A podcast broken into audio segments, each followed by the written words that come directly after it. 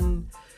Cheers! What's up, everybody? Welcome back to a brand new uh, episode of Hospitality Secrets podcast. Paul Sfirlea here, and today I wanna surprise you with one one more uh, extraordinary surprise guest that I'm invited today. My next surprise guest is, is I, I, like to call him an hospitality guru. Uh, he actually started working in this industry before I was born. He started in 1988. He's working, so he he knows the industry. He's not just working in the industry, he worked on many different layers and platforms and, and, and jobs uh, around this industry, not just in the bar, also in the bar, but many other dimensions of the hospitality industry and understands this industry at a much deeper level. And uh, that's why I like to call him ho- an hospitality guru. And I was super happy and excited when he accepted to come uh, to, to this podcast uh, one one uh, quick thing if you if you go to any respectable industry show or convention on or or uh, gathering of uh, of people from the hospitality industry for sure he must be there. Either he's uh, at the main stage talking or he's organizing from somewhere. But uh, what impressed me most and and actually sticked with me for a long time is is one of his famous quotes which I think it's at the heart of hospitality industry. For sure, it's at the heart of what I'm doing. And the quote is, "No one cares how much you know till they know how much you care." So with this fabulous quote, I would like to introduce Mr. Angus Winchester. Angus, thank you very much for uh, for accepting the invitation. Welcome to Hospitality Secrets. Paul, it's an absolute blast to be here. I'm stuck in quarantine for this is day nine of day 14. So this is quite a relief to have something better to do than stare at my iPad.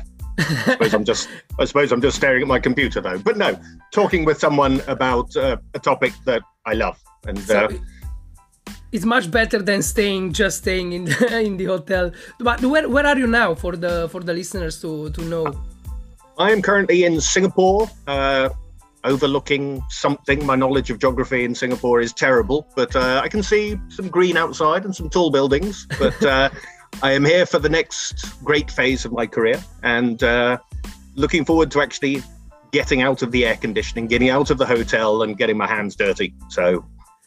Slowly, slowly. So you're in, you you're in Singapore in a hotel room, quarantine for nine days. You still have a few days left six days, five days left. Uh, five so, days. but before that, I was in New York for three weeks just to pack up my apartment in New York because I've moved here permanently, and before that, the UK. So you are quite uh, traveling uh, uh all around the world. I mean, UK, United States, then Singapore. That's a big distance. I, I mean, my father was a foreign correspondent for a newspaper, a series of newspapers, and he used to travel so much. I mean, mm. we were regularly, he was regularly away for over 300 days of the year, but he doesn't do it so much. I've taken on the mantle and until pandemic came along, yeah, I would, I would do about 200,000 miles a year. Woo, so, that's you know, kind of a lot.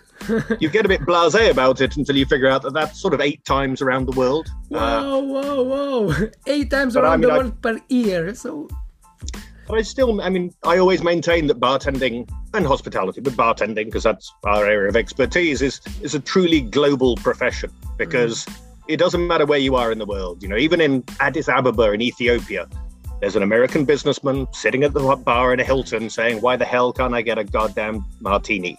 And yeah. so, if you're prepared to travel and if you're able to travel, that's the best education you'll ever get, and it's a it's a truly global career. Mm, yeah, yeah, and it it it, op- it opens your perception by traveling and seeing different cultures, different habits around the world.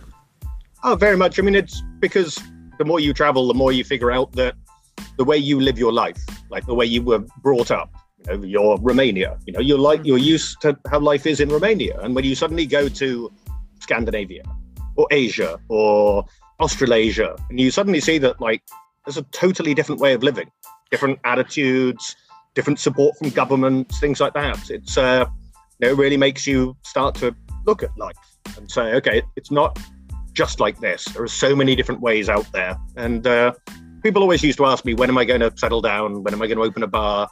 I was like, I can't figure out where I want to open a bar. That was always the line anyway. But uh, as I say, it's uh, the world is a great big place, and now it's easy enough to fly and travel. And hell, why not?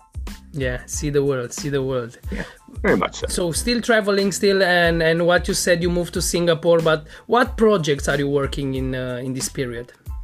Well, I mean, until recently, and for the last couple of years, you know, my plan publicly has been to open a bar in New York. And I had an incredible location, incredible partner, incredible investors. I figured now I finally knew what was really important. So it was all about opening a bar. And there were some construction problems because there always are. And then COVID came along, uh. and that screwed the whole thing. The construction, the whole project basically imploded. The investors said, we don't know if we want to invest a million dollars in a basement bar during COVID, etc.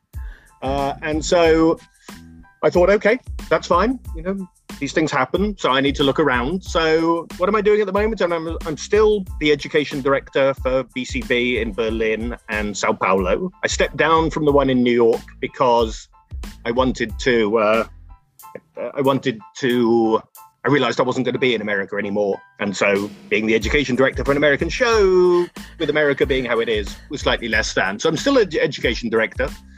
I have a couple of small little projects, but I wanted something big to do. So, I was sitting around uh, trying to figure out my next plan. My wife is Asian, she's Malaysian. Uh, and although she came with me to America, she's always been happier out here. And I've loved Asia. I've had a Hong Kong based company for 20 years now uh, and love the region.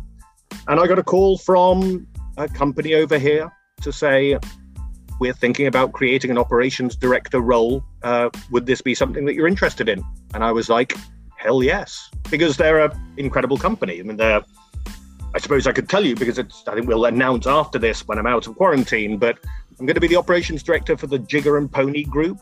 So Ooh, nice. Jigger and Pony is the number one bar in Asia, number nine in the world, but they also have a couple of restaurants, including an oyster restaurant, and I love my oysters.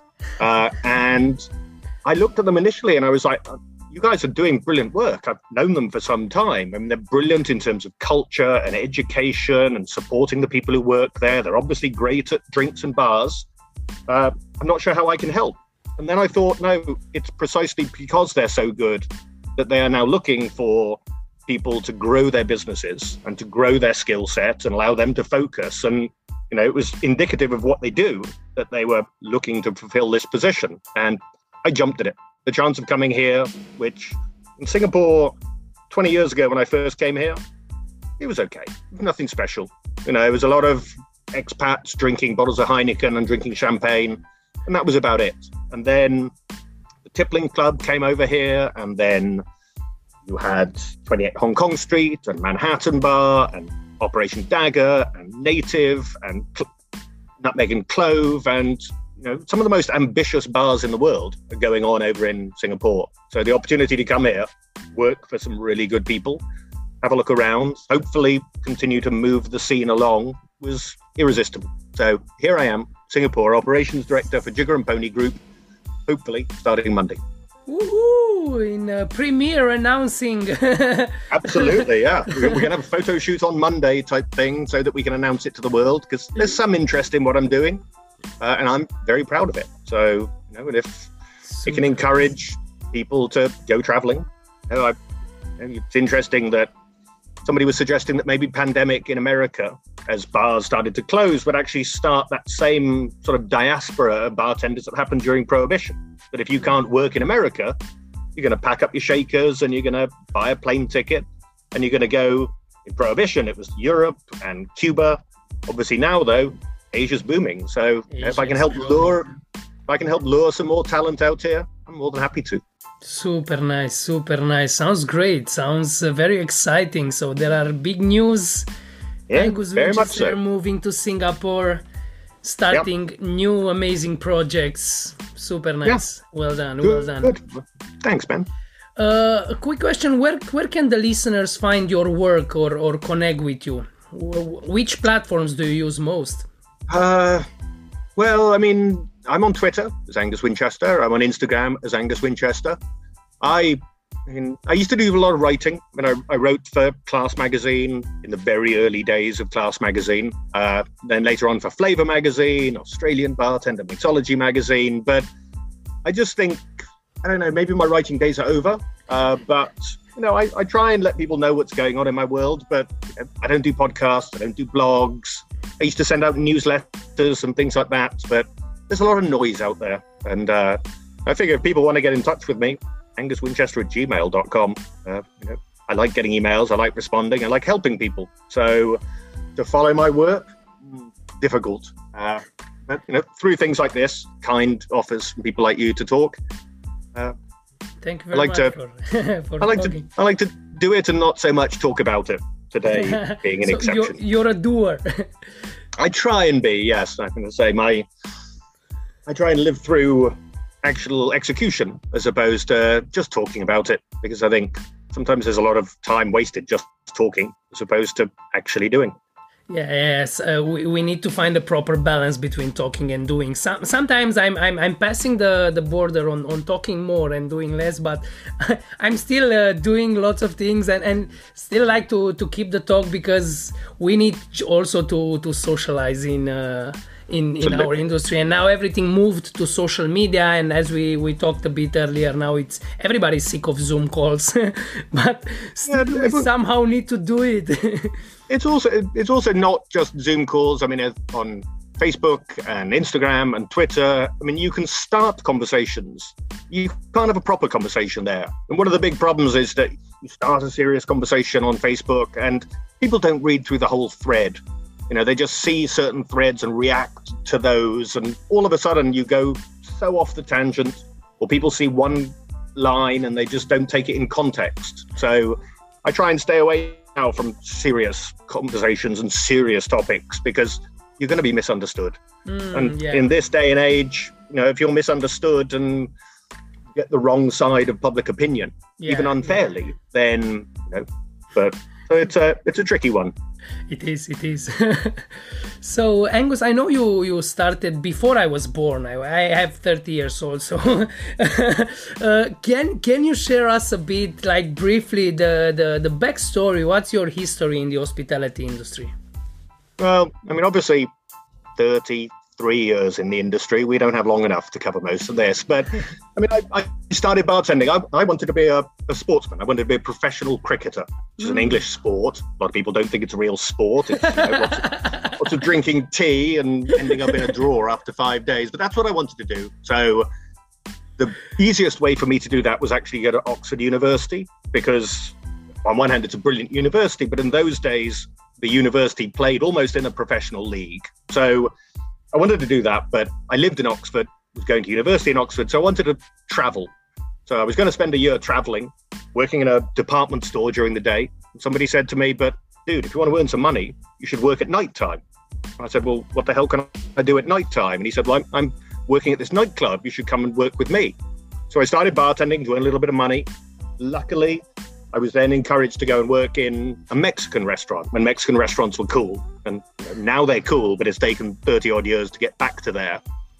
Later on, I mean, I mean, I say I went from Oxford to Brighton and London, then from there to New York, from New York back to the UK. Uh, I came back there. I'd been bartending elsewhere. I came back as a and became a sales rep for Allied Domecq, which is a company that doesn't exist and hasn't existed for 20 odd years, but that's fine.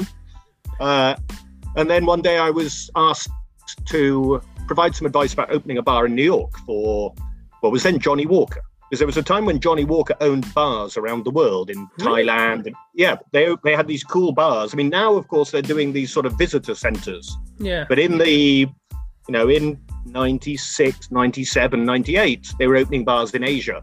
Hmm. Then, massive economic slump, they all closed. But they were interested in opening one in New York. So they knew I'd run a bar in New York. They talked to me and I said, You can't do that. Brands can't work with bars in New York. So they said, Okay, that's shit. But actually, we're about to open a head office bar in our new, brand new head office. And it's going to be a facility for the business. You know, go there and have a cup of coffee and but it's a bar and we're a drinks company. So we want it to be really good. And what we want to do is we want to hire you to be the bar manager because you know your shit. So I came along and I was the bar manager for the staff bar for what was then UDV, the Spirits bit of Diageo. One day somebody came down and said, Hey, we've got a bunch of people coming in from around the world for Tanqueray. We'd like you to run a like a martini masterclass, how to make the perfect Tanqueray martini. Said, yeah, not a problem at all. They came down. I ran a sort of 20 minute session talking about you know the four questions you ask if somebody orders a martini. Afterwards, they said that was brilliant. Could you could you do that for bartenders? I said, hell yeah, of course I could. So I was then employed as a side gig to go and run training for bartenders. Set up a thing called the Tanqueray Martini Academy. Ran it all over all over the UK. Then started doing events. Set up my first company, the International Playboy Bartenders, which was uh, basically an event and training company. Later on, it was just myself and my partner at the time. Then Ben Reed came to work for us, and Alex Turner came to work for us. Later on, Alex Kammerling came to work for us, and that was brilliant. But I could see the UK was good, but Asia was where the money was. So I moved over to Asia to set up IPB Asia. Fell out with my business partners, quit, set up my another company, Alconomics. Alconomics, uh, brilliant name, brilliant. I name. thought I liked it, but a lot of people don't realise that ALC is actually my initials. I'm Angus Lewis Charles Winchester, so it's ALC Onomics as well as alcohol. So, uh, so even better. yeah, so it's, so I set up Alconomics Asia with Pete Kendall, who was the ex-head bartender from Milk and Honey, and then uh, Sam Jevons, who was the bar trainer from Milk from Match Bar Group, and that was all great. And then somebody came along and said, Angus, could you help us recruit a global ambassador for Tanqueray number 10? And I said, yeah, me. no, what? I said, well, I love Tanqueray. I've worked with Tanqueray before. I've run education sessions. Plus, I figured stupidly that this would now mean that I'd be flying business class around the world as opposed to economy around the world. I didn't realize that in those days Tanqueray had no money at all. so somebody also pointed out that in those days a bottle of Tanqueray number 10 was tall, uh, sort of cool looking and filled with lots of gin. And that was sort of how I lived my life. So that was fine. Uh, so I became the Tanqueray ambassador, came over to America to do some work. And they said, actually, weirdly, because, or despite you being English, like this worked really well. So would you like to relocate to America? Because 75% of Tanqueray sales are over there. So I spent the last decade over in America uh, doing that. Then, about four or five years ago, I realized that to a certain extent, bartenders knew too much and they didn't know the right stuff. Uh, you know, they were far too concerned about the alcohol percentage that the gin was coming off the still, and you know, did the still have rummagers in it? And I was like, maybe guests ask these sort of questions now, but I don't think they do. So I don't know what I want to teach you. But then I realized that I'd been a manager, and I was a manager with no training, no education. And the drinks companies were paying for training and competition for bartenders, but owners and managers got nothing no real support. So started with working with a company called Barmetrics. They had developed, and we worked with them to develop a, a management training program. And so I did that for a couple of years. So I mean, that's a long story. I could talk about Trailer Happiness. I could talk about working with Salvatore Calabrese. I could talk about winning three tails plates. But I always say there were three things that really stood out. One, when I worked at my Mexican restaurant, it was for an ex-London bar manager in Oxford. So he brought this sort of cool London thing, but we had Maker's Mark on the back bar. Every bar nowadays has Maker's Mark, but in those days, they only brought 1,000 bottles of Maker's Mark a year into the UK. It was a tiny, tiny product. And my bar manager, Simon Young, basically said, look, this is someone's life's work. This isn't just a good way of getting drunk. Like, Maker's Mark is so cool because of how they make it, and look at the wax seal and all of this. Uh, and it made me realize that alcohol was more than just getting drunk, making members of the opposite sex look more attractive. I mean, this was someone's life's work.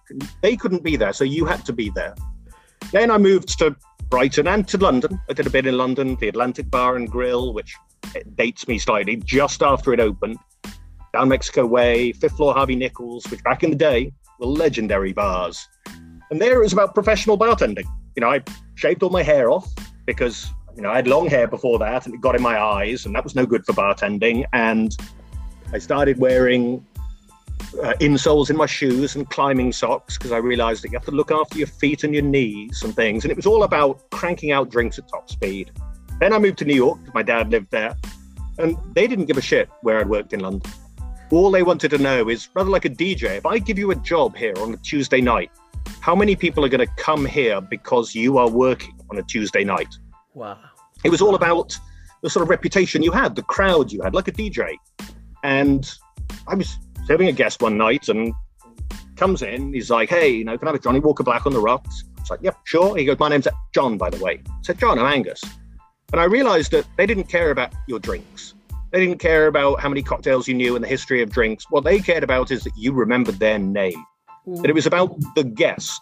And that's in New York, that's what people wanted. They wanted to be able to go into a bar where people would be like, Hey, John, how are you?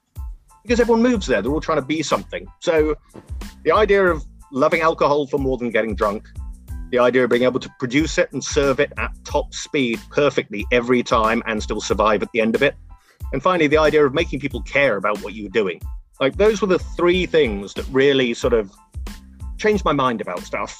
I also, and again, it's difficult to talk to a, a youngster, but this was the very early days of the internet. And I stumbled on a website called hotwired.com forward slash cocktails. And this every week had a different cocktail. They would talk about the history of it, the story of it, how to make it.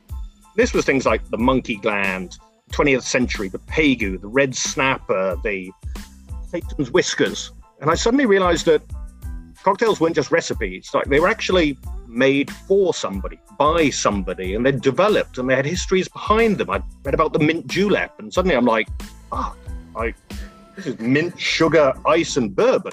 And yet, the writing about it, the histories, the variations, the stories, and that that was, I think, the most significant thing. You can still buy the book. They turned it into a book by Paul Harrington. It's very expensive if you can find it, but people like myself and Jacob Briars and a few others said this connected us to a global scene in a way that he was in New Zealand. Yes, I was in New York, but just made me realize that there was a lot more to bartending than just memorizing recipes and things like that. So I would say that was important to me as well. So as always, I have just waffled on an awful lot, but I hope that gives you a, a slight flavour of where I've come from.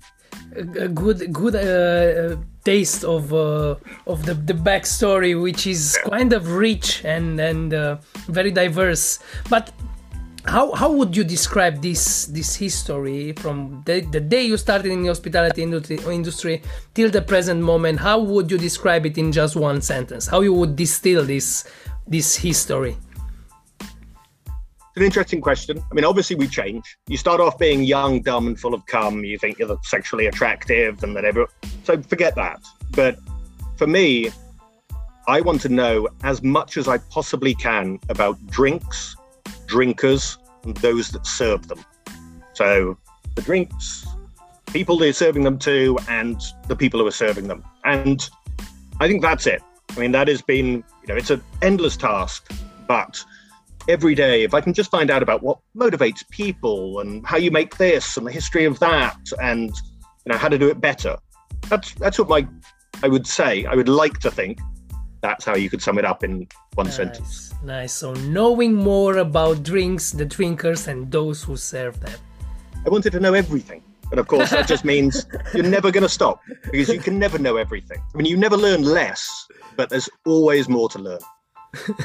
indeed indeed there is always always always something something else to learn things are changing and and there's always something new to learn absolutely i mean new spirits weirdness mm. i mean whenever i used to go to a country i'd be like right let's talk about you know, what's the local spirits and there's some really interesting ones that I think I think it was when I came to Romania. I was saying, okay, what brand of this should I buy? And they're like, no, no, you don't buy a brand. Get a bottle, give it to me, I've got a friend yeah. or a grandfather or an uncle who makes it, and stuff like that just blows me away. Uh, you know, one of my one of my unicorns is uh, a product called Finkel, F I N K E L, which I read about, and it was a juniper-based spirit made traditionally illegally in Norway, and it did tend to be. I I mean, I remember talking to Monica Berg about this, and she was like, you know, she found out that her dad was making spirits, like in his garage. She didn't know for ages, but it's the sort of thing that happened. So, uh, as I say, I have those sort of unicorns. There's always more things to learn, you know, whether it's about pox, which is a sort of corn-based Mexican spirit, or whether it's like palinka, yeah. slivovitz, or the eight legally defined different styles of Borovichka in Slovakia. I mean, you when you think you know it all, suddenly the world comes along and shows you, you more, know yeah, nothing. Yeah. Yeah.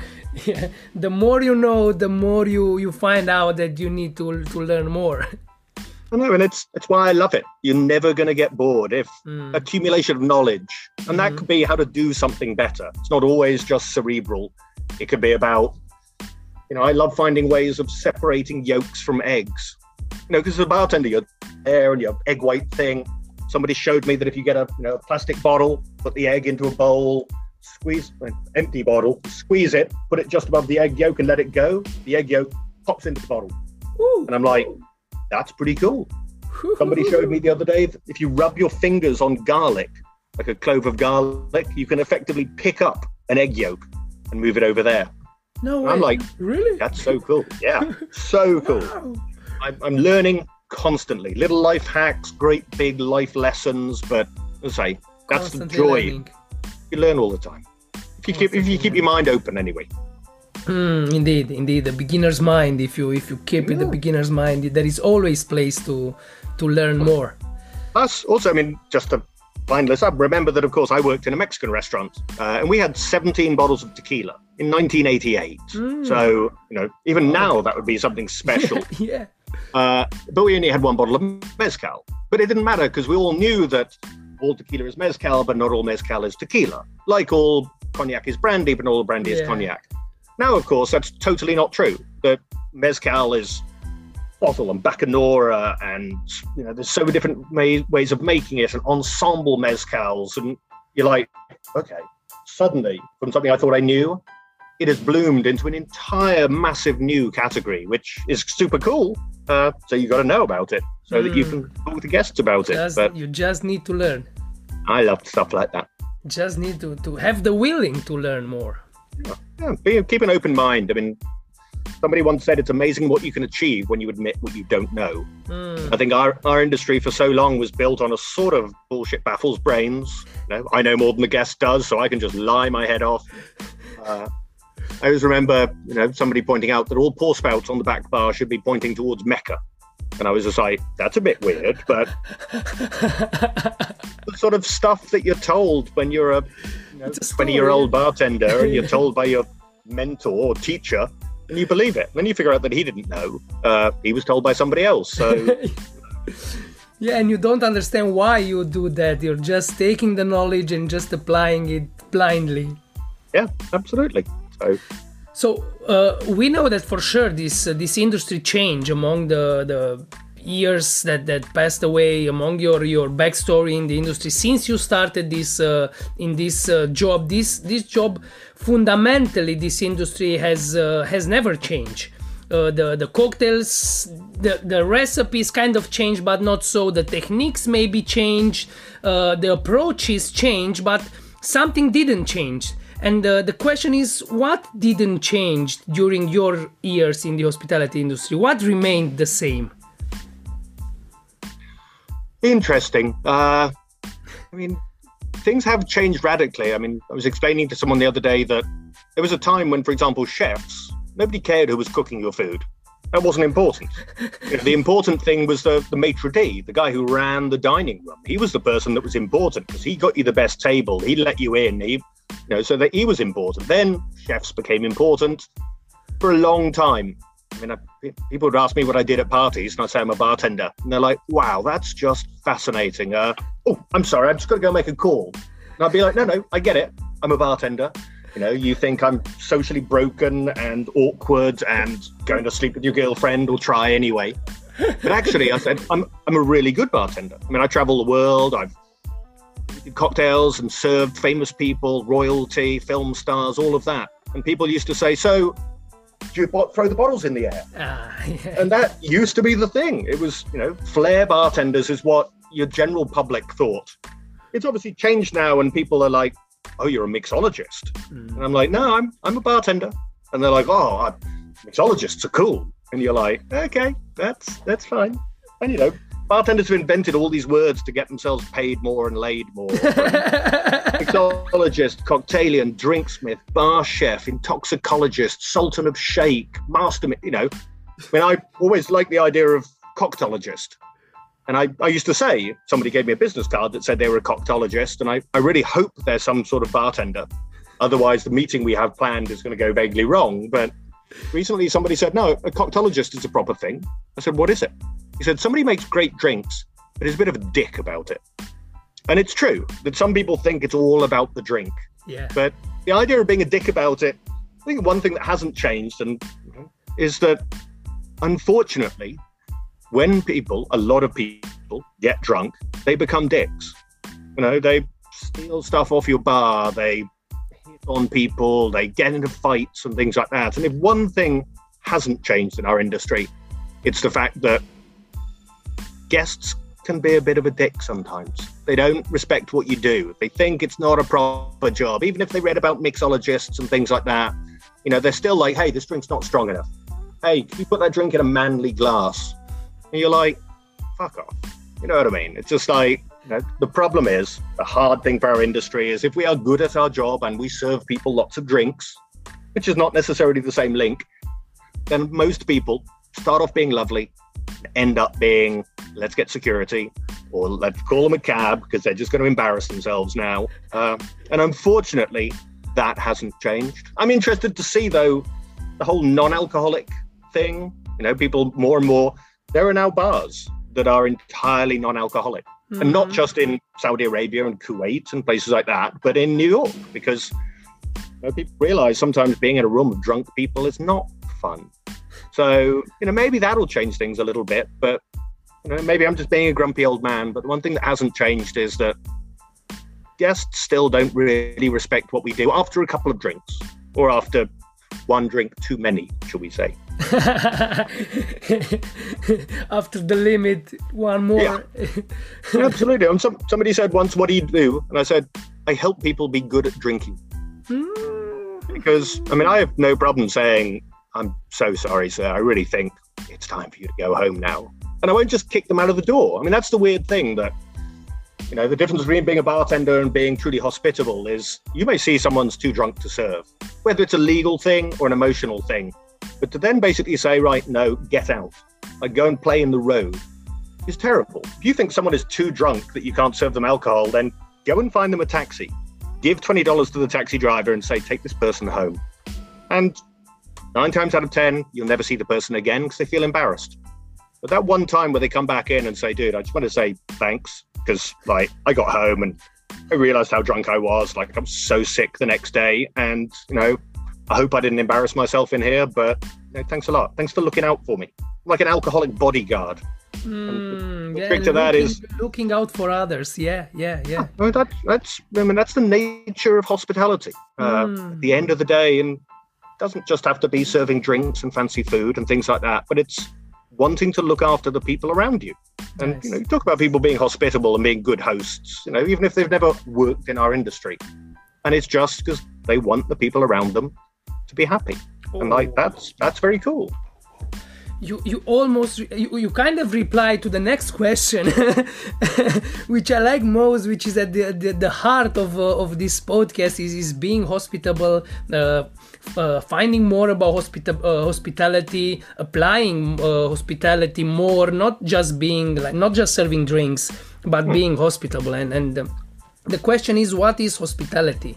It's a very vague question a very general question and it depends according to the culture according to the countries. It changes so much and and not just referring to the dictionary uh, uh, uh, definition of hospitality. What hmm. is for you hospitality? For angus winchester what is hospitality well i mean as a general concept it's very human i mean it is very human you are wanting to make the lives of the people around you better Mm. Whether it's the person that you're sitting next to on a train, you know, if I'm sitting there, uh, you know, I have a pack of mints or something, and I pull out to have my mint, I'll offer it to the people around. Mm. And some people are like, I mean, now in COVID, they'd be like, oh no. But you know, to sit there with a packet of mint or chewing gum or something like that and have it yourself is just like that's a bit annoying. The person next to you is like, oh, I really like a mint. So it's a human thing. The thing is that we work in the hospitality industry, and so there, you have to be a little bit more precise about it. Uh, but I think it's the same anywhere. I mean, we talk about service as not being just what you do to people. It's not about serving a drink. It's not about refilling your water glass. It's not about putting some cool coaster down in front of you. Service is about making people feel better about themselves. And it's very simple. I mean, at the end of the day, service is about four things. And I've eaten in the best restaurants in the world, in places that are the best restaurant in the world. I've eaten in greasy cafes and hawker stands and things like that. And I can tell you that great service makes me, as a human being, feel four emotions that are very human as well. Great service makes me feel welcome. Like people are glad I'm there. They're glad they met me. They're glad they're sitting next to me, etc. Secondly, comfortable. You know, especially in bars and restaurants, but elsewhere, you know, you go into a swanky shop and you just feel awkward. Like everything here's too expensive and like it's all too so you make me feel welcome, make me feel comfortable. I think perhaps the most important thing is you make me feel important.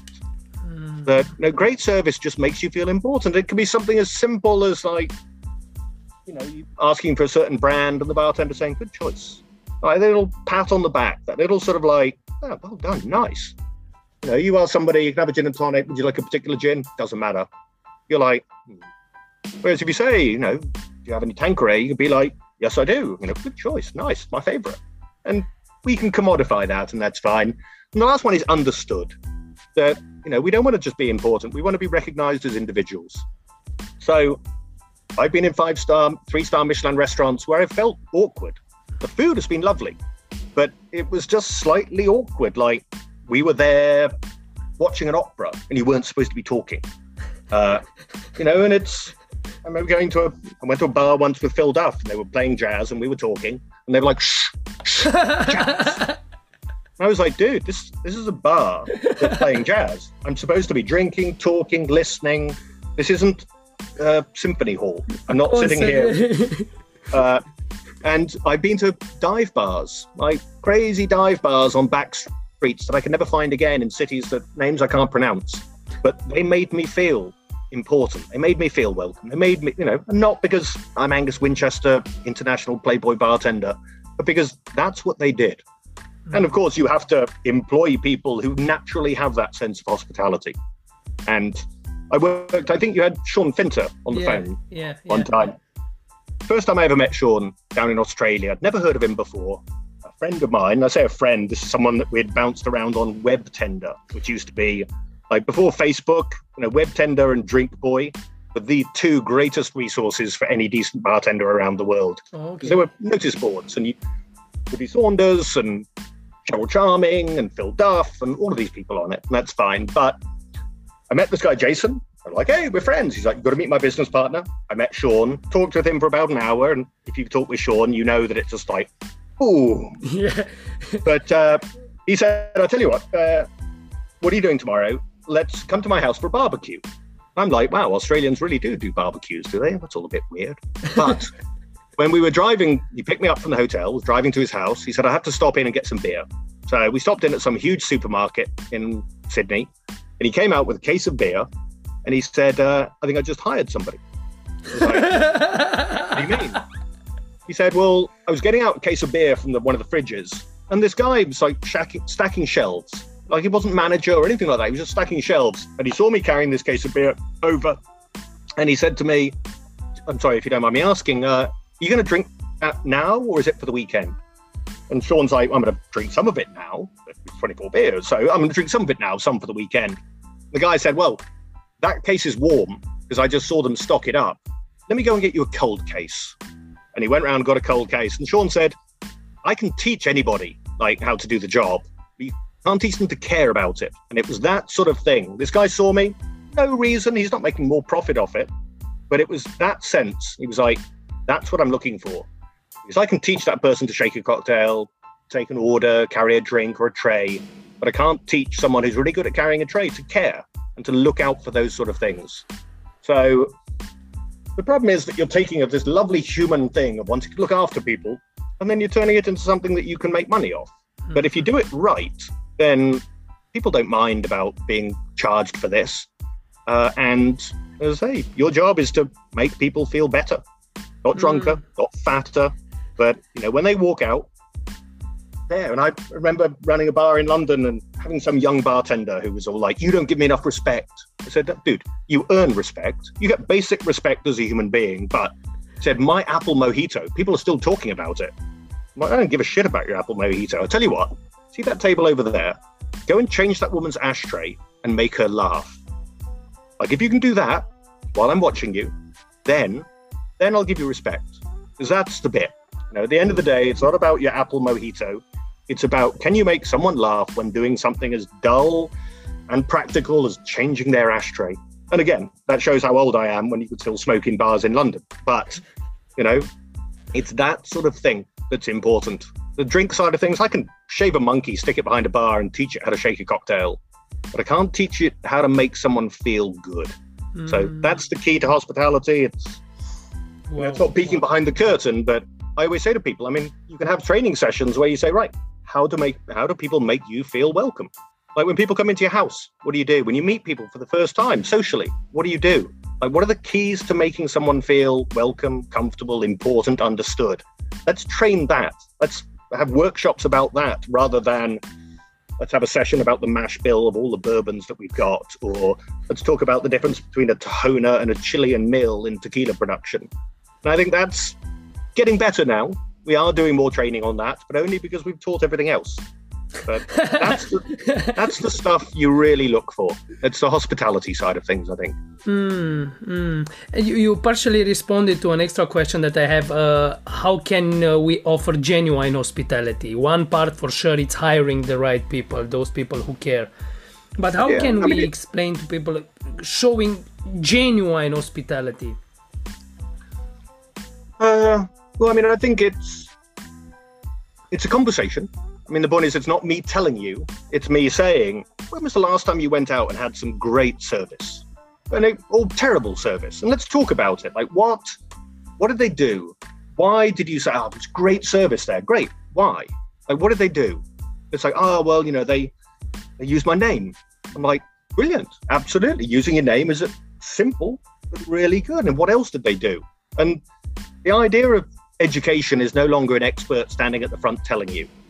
It's, it needs to be a conversation. It needs to be a dialogue. It needs to be the tell me a time when somebody made you feel good, and let's write these things up and let's, let's see whether you know, from there. Yeah. Yeah. I mean, mm. you can't. The hospitality. I mean, our industry. There's two types of person. There's a person who's good at it, you know, because it's a great way of earning money. You get to drink a lot, you know, a lot of things like that. Uh, and you get people like that. They, you know, they hate guests, but they realize it's a good job, so they're going to fake it. And some of them are brilliant at faking it. And then there's the person who they just love people. This is a wonderful job. I mean, if they weren't doing this, weirdly, when I'm in Oxford back in the day, and a long time ago, the coolest bar was a bar called Raoul's. And there's still a bar called Raoul's in Oxford, but it's not the same bar. And the bartenders there, Sean and Stanford and things like that, I've seen them recently, and both of them now work in care. They look after old people and look after sick people. They're not doctors, they're not nurses, but you know, nurses make good hospitality people because you don't become a nurse for the money or the, the glamour of it. Yeah. I I had friends who were nurses, and I used to ask them how their day was. And they would stand there and tell me about how they held the hand of an 83 year old lady who came in, who'd fallen on her own, and she died. And I'd be like, fuck, like, how do you do this? I'm never going to ask you how your day went again.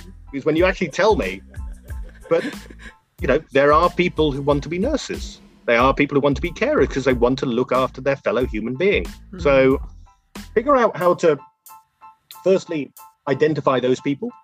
And secondly, ask them because they'll teach you as much as you can teach them. Nice, nice, very nice, very nice. Wow, wow, that's that's knowledge. I, am still uh, uh, digesting the the whole info. Uh, I mean, there are. Sorry, please, go please, on. Please, no, no, no, go, go, go, go. I no, I mean, I was going to. Um, no, I mean, I was going to say the the point is that there are, you know, there are tricks that you can use I mean, you can have this deep empathy with people, etc. But you know, I'm a 51 year old English white heterosexual man. Like, how am I going to, you know, teach somebody else? How am I going to learn from them, etc. There, there are tricks that you can do. You know, you started off by saying, "How was I?" And I love asking people how they are. You know, when a guest comes into the bar, I'm like, hey, how are you doing today? And they're like, fine, how are you? And that's social politeness. But if you say, I am doing so well, it would be a crime. I'm doing so well, it'd have to be twins. You know, I am doing unbelievably well. People are like, whoa, okay. and that first interaction, you know, if you get someone being like, oh, that's not a typical response, or if he mm. makes them smile, then all of a sudden becomes a little bit easier. Somebody asked me what a cocktail tastes like, and I say it tastes like angels dancing on your tongue. Oh, wow. And people people laugh, they giggle, they're like, that's so cheesy. I say, try it in the bar. They do it and they're like, that is so cool. People ask mm. what's in the drink, and I'll say, oh, it's gin, Cointreau, fresh lemon juice, a little bit of love. Because I put a bit of love into every drink I make. And people are like, Ugh. but they're smiling and they're talking to people and things. So, I mean, there are little tricks that you can use. Uh, but, you know, if you're good at it, people never know that they are a trick and a script. We used to talk about bartending. Hospitality is like being an actor because you're on stage for a start. I was running a bar in New York once. It got to 4:30 in the morning. We kicked everybody else out. A couple of friends left in the bar, and they said, "Hey, Angus, can I get a drink?" I said, "Yeah, go and fucking make it yourself." And they walked around the bar, and they stood there and they went, "Whoa!" I said, "What?" They said, "Wow, everyone like everyone's like looking at you here." we, as, we as bartenders, we're so used to standing behind the bar, and of course, yeah. but it is like being on stage or like being a teacher at the front of the class. Uh, and I said, it's, you know, you have to exaggerate your personality, you know, exaggerate your voice and exaggerate your body motions. You're using props, shakers and bottles and things like that. But you can use scripts, lines that you know make people laugh, make people smile. As long as you don't do it for every guest side by side, then you know, there are there are hacks that you can do, little tricks and things like, like that. comedians testing their jokes again and again and again. Then you have the joke that is working, and you test Yeah. uh, the lines, the scripts. Absolutely. But of course, you can't live on just one joke. You're going to have mm-hmm. 50 jokes. Yeah. So, you know, just be able to sort of say to people, by the way, that's, that's a great shirt. People are like, oh, thank you. And, you know, or mm. maybe like, oh, what are those headphones? Those are great looking headphones. And people talk to you and find something about the person you're standing in front of that you can say, by the way, lovely perfume.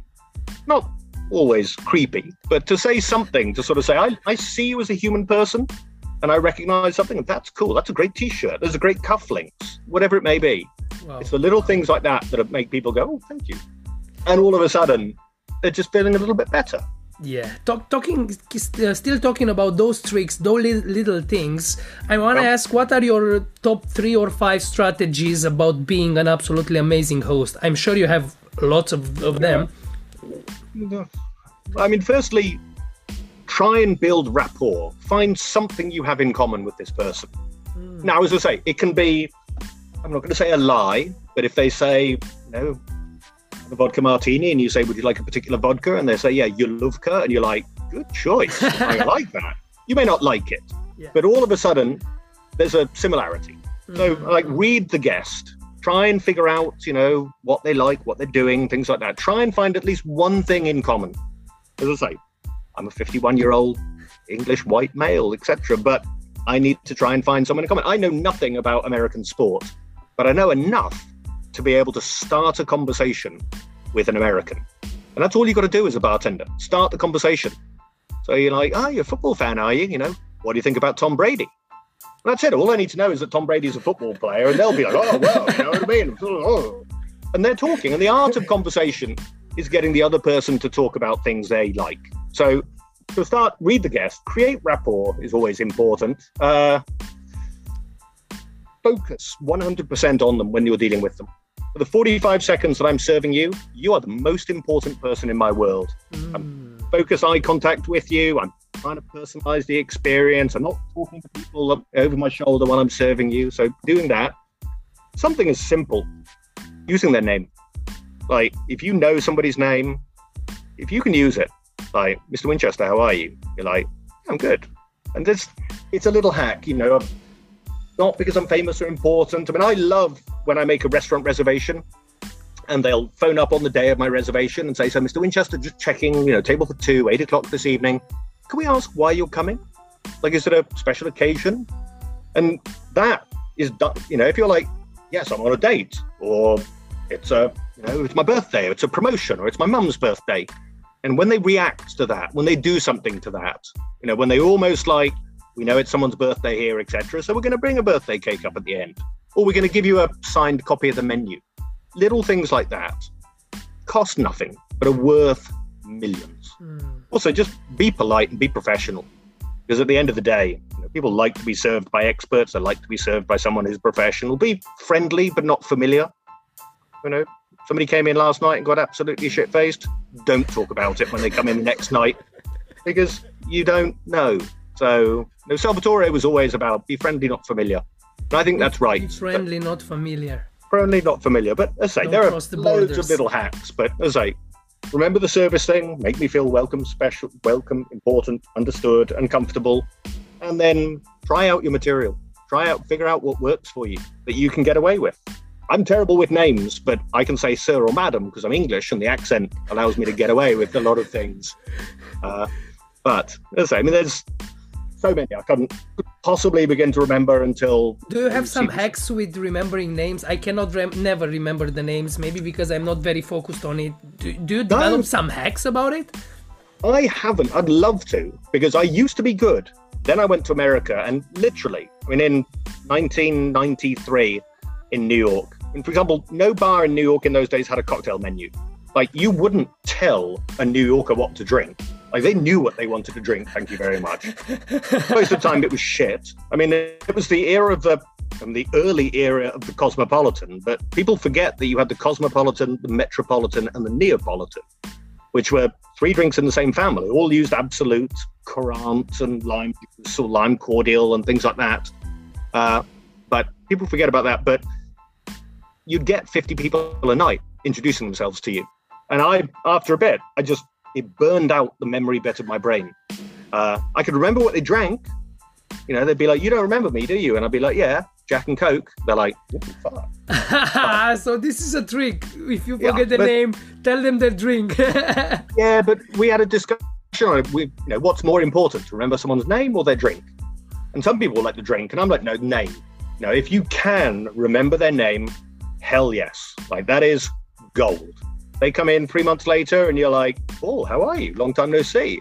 They immediately, you're going to go back there again. Mm. I mean, I always used to, I used to joke that I was a great first date bartender because I could sort of tell if people were first dates and I would, you know, I would work it so the guy was like, good choice, like fantastic. By the way, like, great to see you again, his drink type thing. And people would come there on their first dates all the time. Slightly worryingly, it's just like, no, you shouldn't be having 30 first dates in a month. But uh, but it's little things like that. Read the guest, react to it. But no, I wish my memory was better. Um, people keep talking about writing a book, and I sort of know what I want to write about, but part of it is a memoir because I don't think people are writing. Everyone's writing recipe books nowadays. Nobody's writing memoirs, and uh, I just can't remember long periods of my life. Not because I was permanently intoxicated, but just because you know your brain can only remember a certain amount of things. And mm-hmm. I know far too many song lyrics compared to things. But when I go through pictures, I'm like, I remember that. God, yeah. And suddenly you remember it, it all these things. Back. So yeah, my memory about, is burned. Talking about memories, I have like an extra question here. Which is the most memorable hospitality experience that you ever felt as a guest? Because you you you have to remember something. Which is the most memorable uh, experience well, of hospitality? It's, it's I mean, on one hand, I remember going to Bar in Zurich uh, because I knew the bar manager, who's weirdly his name I've totally blanked on it now, which he's going to hate me for it, but that's fine. But I went there because I knew they had some Red Hook Rye, which was a very obscure rye whiskey created by or bottled and sold by LeNell Smothers. But I went there for that. Great. But then the bar manager, who desperately trying to remember his name, but that's fine. He runs Old Crow now in Zurich still. He comes up and he puts a glass down in front of me. And I'm like, oh my God, this is unbelievable. I mean, this like sang hymns going down my throat. It was almost a shame to swallow it. Uh, and I drank it. And then I said, what the hell was that? He brought out the bottle. It was a 1964 Bowmore Black. I remember 64 Bowmore Black because I remember reading a story about how it got stolen from a bar in America and they ransomed it back. It was a, it was like a malt napping. So I was like, oh my god, like 64 Bowmore Black. This is a, a unicorn in the world of spirits. So I got the bill, and the bill's like 72 Swiss francs. Uh, so I leave 500 Swiss francs. I'm like 420 Swiss franc. I mean, that's like 450 euros or something as a tip. But then as I'm walking out, I grab a menu and look at it, and Bowmore Black is two and a half thousand a shot. so that's that. But and that's they're probably going to get him in trouble now. But when people say what's the greatest hospitality you've ever had, the first time I ever went over to Japan, I was running a training session and the for Tanqueray, the second time ever, uh, for Tanqueray, and I had like a sort of Japanese guy helping me, and his name was Mr. Hoshi. He's a legendary. He's one of the five big Japanese bartenders. Cut forward, he now owns three different bars. I go and visit him with one of his bars a couple of years ago. We're on the top floor, eighth floor of a building, and uh, he introduces me to his son. And neither speak great English, but so it was like, oh, Mr. Mr. Hoshi's son. And we, when we leave, we walk to the elevator. Mr. Hoshi, there's Mr. Hoshi's son standing there, bowing. Thank you very much. Elevator doors close. We go down eight floors. Door opens. Mr. Hoshi's son standing there, bowing. And I'm like, what, what, what, what the, what the fuck have you got? Did he have twins? I mean, this is weird. I mean, it's, it's not like you don't all look the same to me. So what's going on? And it turns out that he knows exactly how fast he needs to run down the fire escape to get to say goodbye at the top of the, the elevator and then run down and be there at the bottom of the elevator when it opens to say a final goodbye to you. Wow, wow, wow, wow. Uh, and doing this dressed like Erik Lorincz at the American Bar, you know what I mean? It's just like white jackets and things like that. So that I always say that was brilliant. I remember going to a bar in San Francisco ordering a Negroni. It comes with a napkin, and I'd see on the napkin that it's got AW embroidered on the napkin. And I'm like, wow. Turns out Kevin Diedrich, who was the bar manager at the time, he put together a list of like 200 influential people who might come into the bar and then had napkins done for them. Now, there are other AWs. I don't, you know, that's fine. But his bartenders were told, look, these are 200 people. If you ever see these people, give them this cocktail napkin. That, That's memorable. that, truly remarkable. Mm, so nice, so nice. Yeah. Uh, what is your secret sauce for being success- successful in hospitality industry? Do you have any secret sauce, secret recipe? Uh, I don't know. I think to a certain extent, the only thing in life you can control is how hard you work. That's it. I mean, at the end of the day, things happen beyond your control, etc. And the only thing you can control is how hard you work. Uh, I also am a big believer in in integrity. I think integrity is really important about being honest, about being the same in your private life as your business life. Also, having a sort of a code of ethics and things like that. Uh, and I think, you know, work hard, be patient. Uh, at the end of the day, it is what it is. Uh, You know, it's there's no secret sauce. I have a lot of people talk about personal branding and you know how to grow your brand. And I'm like, we grew our brand just by working hard, by caring, by being honest, by being humble, and things like that. It was a different time when we were around, but at the end of the day, you know, this job is hard. And if you work hard, if you study, read books, travel, things like that, then stuff will happen. But Things that's will no secret. I think it's the same in life as in general. I like to ask, ask these questions because uh, usually all the people are replying like similar things. There is no secret. there is no secret sauce that some have it and uh, some don't have it. So everybody can uh, put the, the energy, put the work, and do the thing that it needs to be done. Also, I mean, what is success anyway? I mean, now you have bartender competitions, and it's just like, okay, is this something that you can have as a competition? I mean, yes, pouring accurately and knowledge tests, fine, but how do you decide that Tim Phillips is a better bartender than Charles Joly? Yeah. I mean, it's it's so so. There's no secret sauce. Successful. You know, somebody once said, "Greatest the greatest way of showing that you're successful as in the industry is if your bar or restaurant is busy every single night." Wow. You know, if people vote with their feet and their money to come there, you know, it's not about how much you're being paid. It's not about you know how many followers you have on Instagram. It's about none of this. It's just like you know, if at 5.30 there's a queue outside your door and there's a queue outside your door till 11.30 or 3 o'clock in the morning and things like that, that's that's when you're successful. Um, if people are see, paying you with their money and their time, that's success.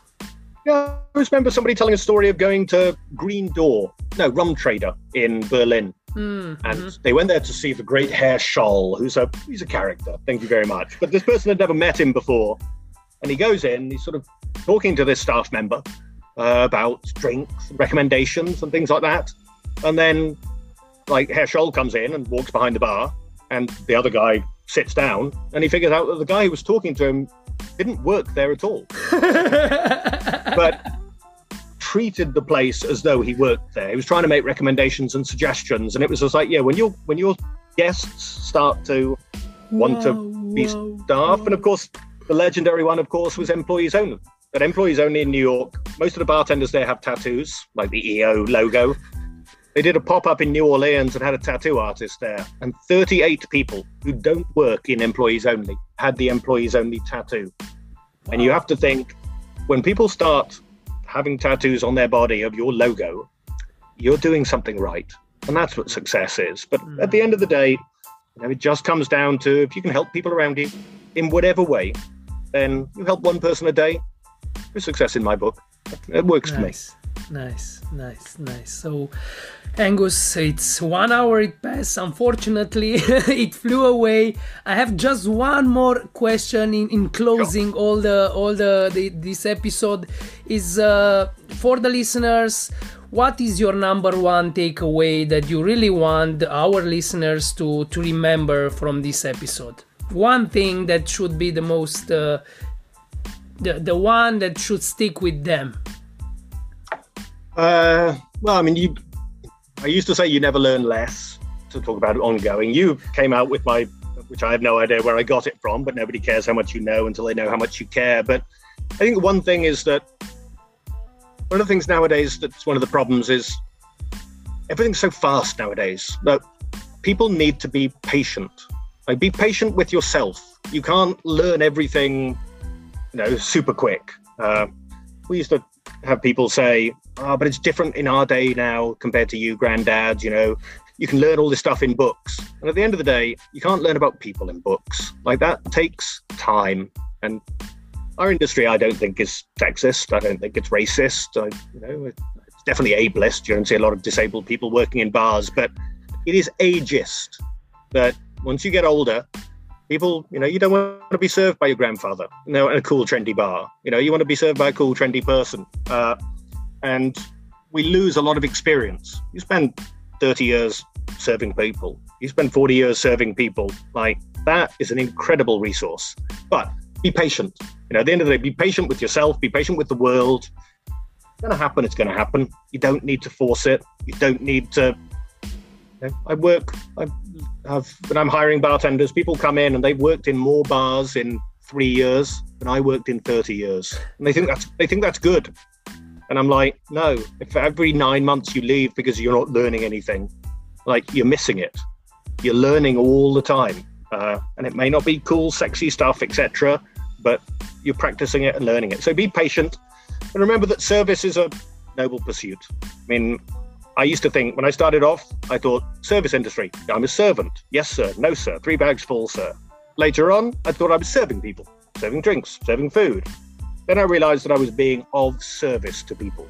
And that changed my mind radically. Suddenly I am I have the most incredible job in the world.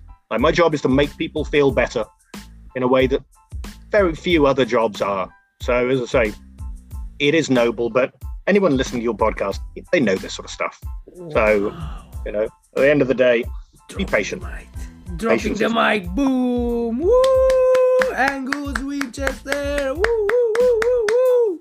Amazing. Thank you very much. Amazing. Thank you for accepting. Thank you for sharing that uh, that much knowledge with uh, with uh, with me, with the listeners, with everybody. You're far too kind. Thank you very much, Angus Winchester. I'm just just chatting with a friend, mate. Chatting with a friend. A big pleasure for the listeners. Thank you for uh, for listening these uh, precious talks. I hope it was useful for me. For sure, it was useful.